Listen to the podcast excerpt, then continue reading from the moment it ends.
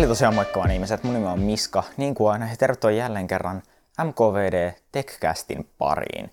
Tosiaan me skipattiin yksi viikko tossa periaatteessa, koska no A, mä olin siellä lomalla ja sitten sen jakson editointi lykkääntyi aika paljon, ja B, mä olin vaan laiska ja yritin keskittyä kouluun, koska mä olin kuitenkin ollut viikon pois koulusta, niin mulla oli aika paljon niin kuin catching upia, mitä mun piti tehdä. Mutta siinä viikossa on tapahtunut jo tosi paljon. Nimittäin iPhone-julkistus sattumoisin osui just siihen, ja aika paljon kiinnostavia muitakin launcheja on tapahtunut, joten puhutaan niistä. Eli pidemmittä puhetta mennään meidän ekaan aiheeseen, joka on yllätys yllätys Applen eventti, eli iPhoneien julkaisu. Ja kyllä olen vieläkin suolainen siitä, että Apple antoi sille mun streamille copyright takedownin, mikä tarkoittaa sitä, että mä en pysty nyt kolmen kuukauden striimaan YouTubeen mitään, mikä on ihan mahtavaa, kiitos Apple siitä. Ja tää on ärsyttävää, koska mä oon viimeiset kaksi vuotta tehnyt sitä, että mä oon striimannut sen YouTubeen, eikä ollut mitään ongelmia, mä en ole vaan voinut tehdä siitä rahaa, mutta nyt Apple sitten päätti, että hei vedetään ne kaikki alas, mikä on tosi kivaa. Mutta tosiaan iPhone launchiin. Öö, mun mietteet uusista iPhoneista, no tämä oli erittäin pieni upgrade, ottaen huomioon sen, että me siirryttiin kokonainen numero eteenpäin niin kuin 10 11, niin tämä oli just sellainen S-tason upgrade, että tämä olisi ollut 10 S, mutta oli jo 10 S, niin se olisi niin kuin 10 SS, koska mitään kauhean suurta muutosta ei tapahtunut. Designi ei radikaalisti muuttunut millään tasolla. Ainoa suuri muutos oli kamerat. Tämä koko keynote oli aika paljon erilainen verrattuna Applen aikaisempiin keynoteihin, eli ihan ekaksi he tuossa alussa oli sellainen, missä yleensä he kertoo, että kuinka paljon iPhoneja on maailmassa myyty juuri ja kuinka, kuinka paljon he ja kuinka paljon he niin kuin dominoi maailman puhelimarketteja ja kaikkea tällaista, niin tällä kertaa he sanoivat, että joo, meillä on niin paljon tavaraa kerrottavana, että joo, skipotaan kaikki nämä numerot suoraan.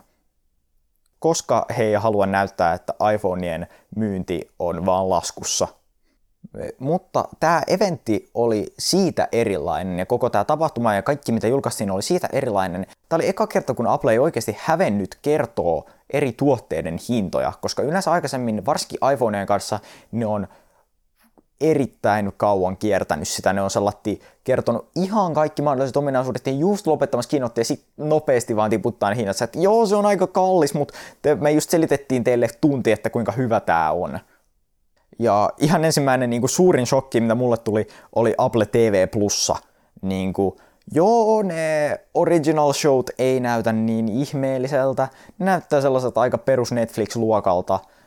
Mutta 5 dollaria kuussa on aivan niin kuin, ainoastaan Apple, Apple, ainoastaan Apple pystyy tekemään sen, koska Applella on varaa siihen verrattuna sitten noihin muihin yrityksiin, mitkä ei ehkä ihan pysty pitämään niin kuin sustainable model siinä, että maksatte 5 dollaria kuussa. Ja tässä oli se, että 5 dollaria kuussa on family sharingi mahdollinen, eli sä pystyt jakaa sen sun jokaiselle perheenjäsenelle kuuteen laitteeseen asti. Ja se, että, pystyt, ja se, että sä pystyt katsoa kuudella laitteella samaan aikaan 5 dollarin subscriptionilla on aika suuri juttu. Ja mun mielestä laittaa varsinkin Netflixin tosi kovaa kilpailemaa.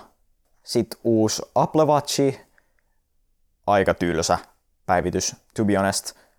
Always on näyttö, wow, miksi jälleen kerran miksi ei ollut jo asia-aikoja sitten? Sitä en tiedä, mutta you know, se on mitä on. iPhone 11, se perusmalli. Wow. Eli periaatteessa tämä on niin kuin 11R, eli se korvaa iPhone 10 R, mutta sen nimi on pelkästään iPhone 11, niin kuin se pitäisikin olla mun mielestä. Tämä, tulee, tämä perusmalli tulee myymään ihan hulluna. Mä, oon, mä tiedän sen nyt jo. Ja suurin osa teistäkin varmaan tietää sen, jotka tajuaa, että se 699 hinta, mikä tällä on Amerikassa, on tosi kova, koska se on 50, se on 50 dollaria matalampi kuin iPhone 10 R hinta. Ja me tiedetään nyt jo, että 10 R myi ihan uskomattomia määriä niin tämä tulee myymään vielä enemmän. You like it or not, niin tämä tulee olemaan Apple myydyin iPhone vähän aikaan.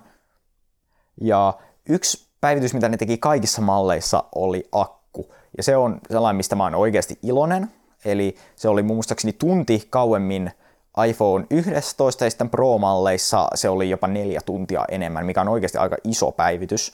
Ja halleluja vihdoinkin, koska Applen puhelinten akut on ollut sellaisia, mikä on ollut perässä kilpailua niin kauan.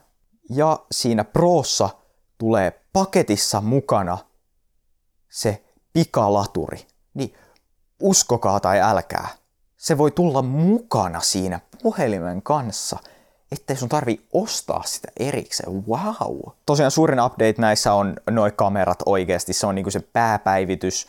Ja mun mielestä Apple taas näyttää sitä, että he ei tee teknologiaa ekana, jotain uutta teknologiaa tässä tapauksessa ultrawide-kamerat, mutta sitten kun he tekee sen, niin he todellakin tekee sen kunnolla. Ja Apple tekee tämän kunnolla siinä kohdassa, että se kamera on täysin, että ne kummakin kamerat, se tavallinen wide ja sitten se ultrawide, on värikalibroitua toisiinsa kesken. Ja se on oikeasti tärkeä asia, koska yksi pettymys, mitä olen nähnyt jossain puolessa, missä on tuo ultrawide-kamera, on se, että sä otat wide-kameralla kuvan, eli sen peruskameralla kuvan, ja sitten sä vaihdat sen ultrawideen ja otat kuvan, ja niissä on ihan eri värit. Se näyttää ihan eri kuvalta. Ihan vain sen takia, että niiden sensorit on erilaiset, se toinen sensori on hiukan huonompi, ja ne prosessoi sen kuvan hiukan eri tavalla, ja ne ei ole kalibroitu oikein.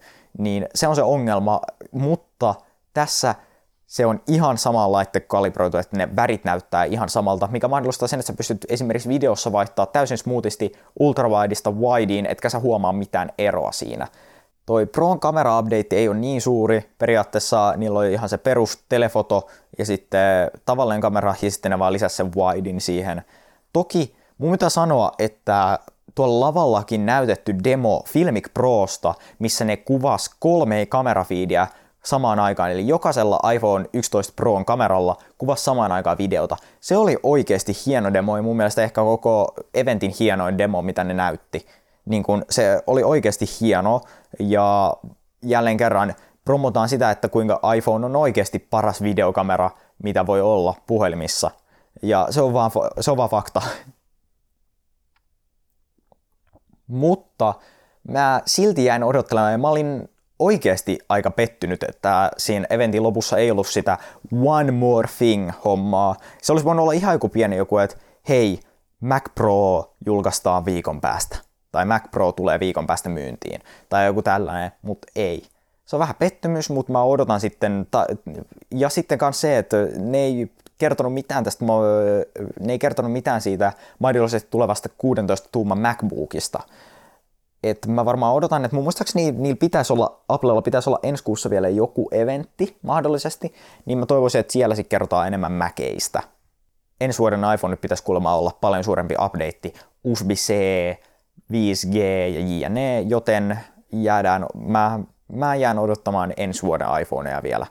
No mutta sitten hypätään meidän seuraavaan aiheeseen, joka on jälleen kerran yksi toinen puhelinlaunchi, ja tällä kertaa Huawei Mate 30-linja, ja vastoin mun odotuksia he oikeasti julkaisi nämä puhelimet, mikä on jo itsessään aika iso juttu.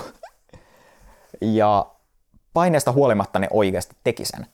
Eli sen myyntiin tuleminen on tietty sitten eri asia. Että munhan muistaakseni jo niin kuin Huaweiin Suomi-osasto sanoi, että tätä ei tuoda vielä Suomeen myyntiin. Että he odottaa tämän puhelimen kanssa just oikeaa aikaa tuoda se Suomeen myyntiin, samalla tavalla kuin he teki Honor 20 Proon kanssa. Ja you know what? I called it. Mä ennustin tämän jo viime podcastissa, että he tulee tekemään näin. Ja ehkä suurin shokki tästä mulle oli se, että sen starting price on oikeasti 1100 euroa. Niin kuin huhhuh, se on, se on kalliimpi kuin iPhone 11 Proon aloitushinta, eli 999 dollaria. Niin tää on oikeasti kallis puhelin. Mutta toki sille rahalle saa myös vähän vastiketta. Nimittäin tuo uusi kamerasysteemi näyttääpä aika paljon lumia 10-20 Ihan kun Huawein kameraosasto olisi entisiä nokialaisia. Hmm. Tosiaan 40 megapikselin videokamera. Wow. Ja vihdoinkin joku muukin yrittää kilpailla videokuvauksella Applea vastaan. Finally. Toki mä oon hiukan kattonut sitä, niin siinä näyttäisi olevan tosi hyvä stabilisaatio. Siis oikeasti. Ja se on tärkeää puhelinkamerassa, koska puhelinkamerassa, kun sä kuvaat handheldia tai sä kuvaat ees gimbalin kanssa, niin silloinkin sä tarvit jonkin sortin stabilisaatiota siihen, koska se tulee silti heilumaan, vaikka sä käytät jotain Osmoa esimerkiksi. Ainakin mulla, kun mä käytän Osmo 2, niin se silti tärisee hiukan. Ja silloin se, että sulla ei ole siinä puhelinkamerassa hyvää optista kuvapakausta, niin se tekee siitä aika vaikeeta. Ja vihdoinkin Huaweiin puhelimessa 4K 60 freimiä sekunnissa videokuvaus.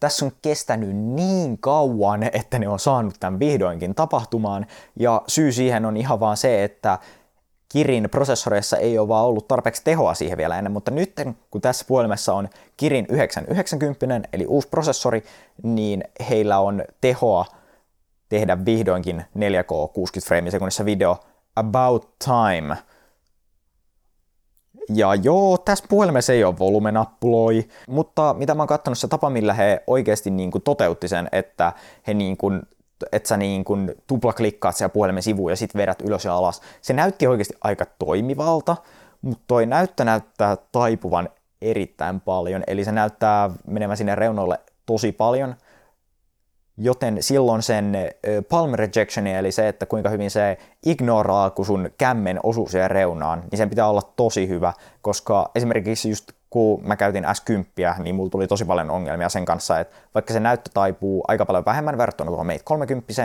niin se silti häiritsi sitä käyttöä aika paljon. Puhutaan siitä elefantista tässä huoneessa. Tämä on Android 10, mutta siinä ei ole Googlen mitään servissejä tämän puhelimen koko Google Mobile Services Core, eli se ydin, missä on, Googlen, missä on kaikki Googlen serviset, mikä pyörittää sitä puhelinta, niin ne on korvattu HMSllä, eli Huawei Mobile Serviceillä. Ja tämä tarkoittaa sitten sitä, että tässä ei ole esimerkiksi Play-kauppaa. Ja me tiedettiin kaikki, että tämä on tulossa, mutta mä sanoisin, että tämä on se syy, minkä takia tämä ei tule heti varsinkaan Suomessa myyntiin, koska Suomessa mä en usko, että porukka on vielä ihan valmis siihen – Sovelluskauppana toimii tosiaan Huaweiin oma tämä App Gallery, ja mä en ainakaan vielä lähtisi käyttämään sitä, vaikka Huawei on sanonut, että he on niin paljon satsannut siihen, ja silti, kun mä oon käyttänyt sitä ja katsonut vähän sitä läpi, niin siellä ei näytä olevan melkein mitään. Varmasti Huawei pitää tässä sormet ristissä ja toivoo, että ne saa vielä jossain kohtaa luvan käyttää Google-servissejä ja sitten shippaa tämän puhelimen varsinkin Suomeen Google-servissien kanssa, mutta nyt me ainakin tiedetään, että heillä todellakin on varasuunnitelma tämän kanssa, että heillä on jokin asia, että mitä he voi käyttää, ja me tiedetään, että se toimii. Joten mä sanoisin, että on silti voitto Huaweille, että he on nyt päässyt näyttämään, että he pystyy tekemään Androidin ilman Googlea, ja se on oikeasti varten otettava vastustaja sitten, kun siihen, saada, sitten, kun siihen saadaan sovelluskehittäjät on board. Ja Huawei on sanonut, että he käyttää tosi paljon rahaa siihen, että he saa sovelluskehittäjät tähän Huawein app-platformiin. Ai niin, ja also Honor Vision on nyt länsimaissa Huawei Vision. Sen kaikessa pop-up-kamera äly-TV-loistossaan, ja saa nähdä tuleeko Suomeen. Mä sanoisin, että ei tuu Suomeen, mutta, mutta on yllätetty ennenkin, joten jos tämä tulee Suomeen, niin mua oikeasti kiinnostaa, että kuinka paljon se maksaa. Koska puhutaan kuitenkin 4K QLED TVstä, vähän niin kuin OnePlus TV, niin saa nähdä. No niin, sitten siirrytään meidän viimeiseen aiheeseen ja jälleen kerran jatketaan Huaweilla. Ja tällä kertaa Huawein läppärit eli Matebookit. Ja mun pitää sanoa ihan tähän alkuun, Huawein Matebookit, vaikka ne on aivan suoria kopioita MacBookista – ne on erittäin hyvää hardwarea. Mä oon käyttänyt sitä MacBook Dtä, mä oon suositellut sitä tosi monille ihmisille. Vaikka se hardware on ihan top-luokkaa, niin tämä USA-juttu on vaan tuonut aika paljon ongelmia, varsinkin just siihen läppäribisnekseen, koska Windows on amerikkalainen tuote. Se, että heillä ei ole enää lupaa käyttää Windowsia, niin mitä ihmettä sä edes teet siinä vaiheessa? Ja tämänhän takia Huawei oli mun muistaakseni tässä kesällä julkaisemassa nämä läppärit, mitkä se nyt julkaisi Kiinassa, niin oli julkaisemassa ne länsimaissakin tässä kesällä, mutta he joutuivat sitten perumaan sen launchin ihan täysin vaan näiden USA-juttujen takia. Ja nyt he on kuitenkin julkaissut Kiinassa päivitetyt versiot näistä läppäreistä, eli MateBook 13, MateBook 14 ja sitten MateBook X Prosta. Ja outo asia näissä on se, että nämä shippaa Linuxin kanssa. Eli niissä on Linuxi. Mä niin haluaisin päästä käsiksi näihin. Eli tosiaan distrona näissä toimii Deepin, ja Deepin tosiaan perustuu Debianiin. Mä oon hiukan sitä kattellut, ja mä sanoisin, että sen paras puoli on se, että se näyttää tosi modernilta, se on tosi lightweight ja se on oikeasti tosi hyvin toimiva distro ja jälleen kerran se perustuu Debianiin, mikä tarkoittaa, että se on oikeasti melko stable. Ja tää on oikeasti, Debian on oikeasti kaiken puolin moderni distro, mutta Huaweille tässä on hyvä se, että Deepin on kiinalaisen yrityksen tekemä, joten heillä, on, heillä oli varmaan aika helppo päästä sopimukseen tästä jutusta. Ja Huawei on sanonut, mun muistaakseni tämä oli just Richard Yu, joka tämän sanoi, että että he vois myydä näitä läppäreitä tämän Linuxin kanssa myös länsimaissa ja sitten antaa sille end-userille mahdollisuuden itse asentaa siihen Windowsiin, jos he niin haluaa. Ja mun pitää sanoa, että henkilökohtaisesti mä en kyllä sitä Windowsia siihen asentaisi, koska koska mun, pitää, mun, on, mun on ollut pitänyt kertoa tämä oikeasti vähän aikaa sitten ja jutella tästä, nimittäin mä oon siirtynyt mun läppärillä melkein täysin Linuxiin. Eli mulla on tässä mun koululäppärillä, mä käytän Manjaro Linuxia, joka perustuu Arch Linuxiin, ja mun pitää sanoa, että mulla ei ole kauheasti mitään muuta kuin kehuttavaa tästä. Ja mua vaan ärsytti Windows liikaa, oli se sitten se, että välillä mun läppäri oikeasti bluescreenas, tai välillä se, että sen akku kuluu tosi nopeasti, tai sitten välillä se, että jokin ei vaan toimi, ja se poistelee mun sovelluksia, tai sitten se viimeinen asia, mikä niin kuin pushed me over the edge, on se, että sä oot menossa tekemään koetta koulussa, ja silloin kun sä teet kokeita, niin sun pitää käynnistää sun kone Abittiin, mikä on tosiaan se Linux-ympäristö, missä sä teet kokeet ja ylioppilaskokeet. Ja siinä tarvit sen, että sä sammutat se sun koneen ekaksi ja sitten boottaat sieltä tikulta. Niin kun sä sammutat sitä konetta, ja sitten Windows sanoo, että hei, nyt päivitetään, että sä ootkin tässä 45 minuuttia. Ah, mulla niin meni hermot Windowsiin silloin. Ja silloin mä päätin, että you know what, mä vaihdan Linuxiin. Ja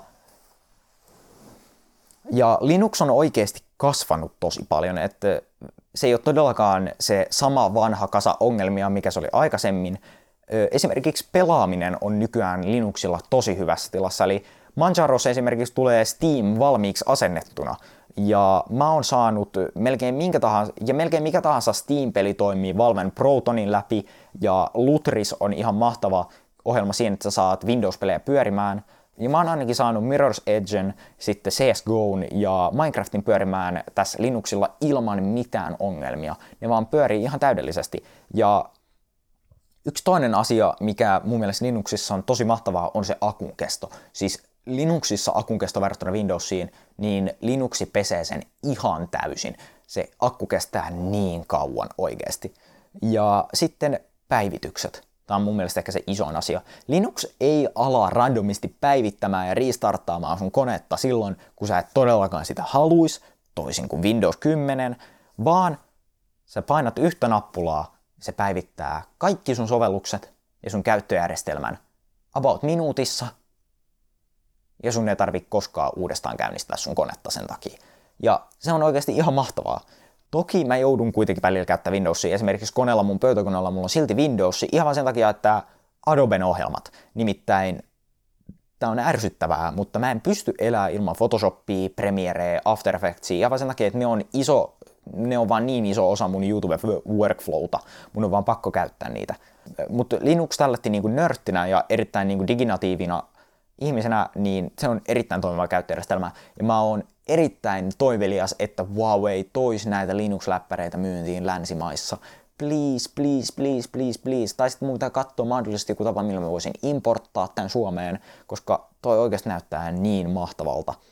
Ja mä varmaan teen Linuxista ja tästä mun niin vaihdosta Linuxiin oikeasti varmaan videonkin jossain vaiheessa. Eli toivottavasti tekin olisitte kiinnostuneet siitä, että mä yritän käännyttää teistä mahdollisimman monta Linuxiin. Mutta eiköhän tämä jakso ala olemaan tässä. Ja tosiaan kiitti kun kuuntelit ja me nähdään sitten seuraavalla kerralla. Ei nähdä. Ei nähdä. Ja tosiaan me kuullaan uudestaan sitten ensi kerralla ja se olisi moro.